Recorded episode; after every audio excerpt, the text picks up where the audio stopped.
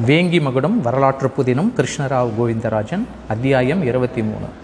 சுதானந்தன் கூறிய தகவல். மதுராந்தக உத்தம சோழ சக்கரவர்த்தியிடம் விடைபெற்று அதிகாலையில் தஞ்சையிலிருந்து புறப்பட்ட கந்தவேல் மாறன் நாராயணன் வல்லபன் ஆகிய மூவரும் நண்பகல் வேளையில் கொள்ளிட ஆற்றை கடந்தனர். கொள்ளிட ஆற்றில் தண்ணீர் நிறைந்து ஓடிக்கொண்டிருந்தது.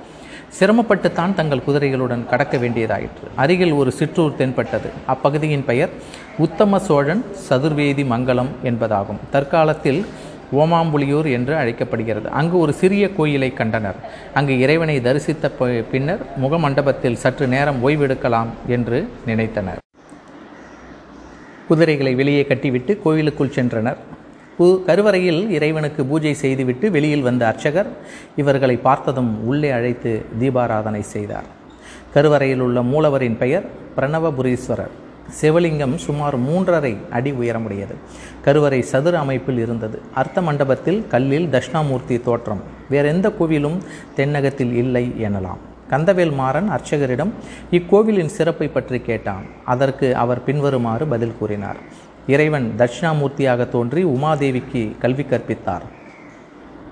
பிரணவத்தின் உட்பொருளை உபதேசம் செய்தார். இதனால் இறைவனுக்கு பிரணவபுரீஸ்வரர் என்ற பெயர் உண்டாயிற்று. வியாக்கிரபாத முனிவர் இத்தலத்து இறைவனை வழிபட்டு அருள் பெற்றவர். பூஜையின் பொருட்டு கொய்யும் மலர்கள் பகற்காலத்தில் வண்டுகளின் எச்சிற்படுகின்றனவே என்று வருந்தி சிவபெருமானிடம் புலிக்கண்ணும் புலிக்காலும் பெற்றார். புலிக்கால் முனிவர் வழிபாடு செய்த தலமாதலின் புலியூர் என்றும் அழைக்கப்படுகிறது. இத்தலம் இலந்தை மரக்காடாக இருந்த ஒரு காலத்தில் வேட்டையாடி கொண்டிருந்த வேடனை புலி துரத்தவே இவ்விடத்தில் உள்ள வில்வ மரத்தில் ஏறிக்கொண்டான் வேடன். அன்று இரவில் தூக்கமின்றி வில்வ இலையை பறித்து போட்டுக்கொண்டு இருந்தான் புலி மரத்தடியில் நின்றது. அன்று மகா சிவராத்திரி. வில்வ மரத்தடியில் துயரன் தீர்த்தநாதர் சிவலிங்கமாக கீழே தோன்றினார்.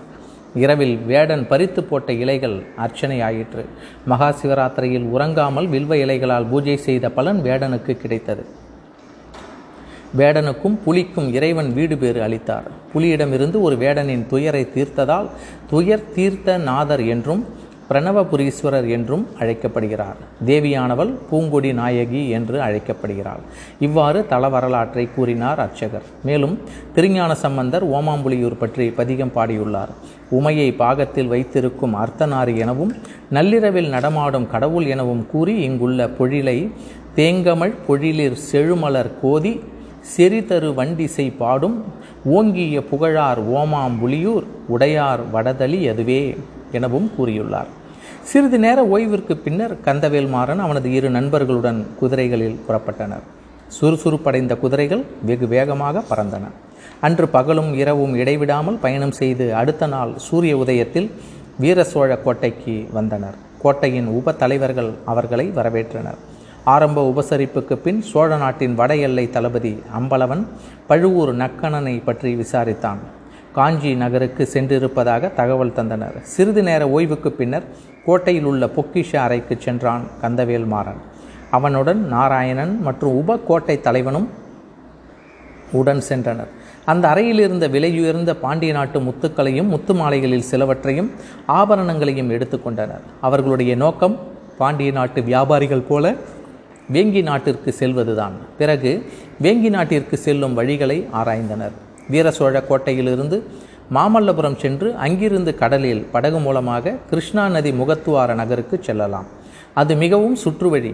நாள் கணக்கில் பயணம் செய்ய வேண்டும். ஆனாலும் பாதுகாப்பானது சீட்புலி நாடு வழியாக செல்ல வேண்டிய நேராது.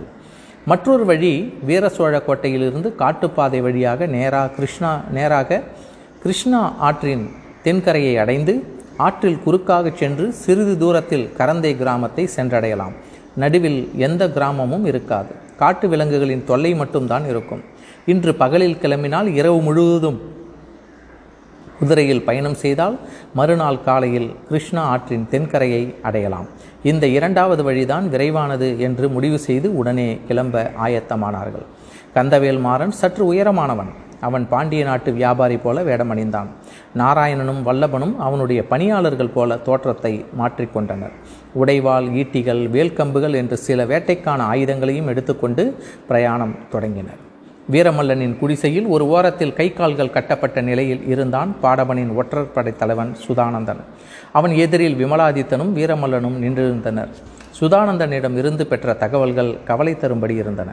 பாடவன் அவர்களுடைய இருப்பிடத்தை பற்றி சரியாக ஊகித்திருந்தான். கிருஷ்ணா ஆற்றங்கரை ஒட்டிய பகுதிகளையும் கடற்கர கடற்கரைகளிலும் மரக்கலங்களிலும் தேடுதல் வேட்டையை தீவிரப்படுத்தியிருந்தது புரிந்தது. இருவரும் குடிசையை விட்டு வெளிவந்தனர்.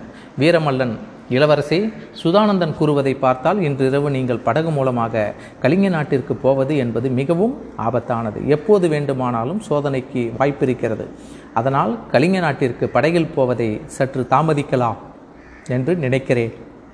உங்கள் சகோதரர் சக்திவர்மனிடம் இருந்து விரைவில் வல்லவன் மூலமாக ஏதாவது செய்தி வருகிறதா என்று பார்க்கலாம் என்றான் வீரமல்லன். அதற்கு சம்மதமும் தெரிவித்தான் விமலாதித்தன்.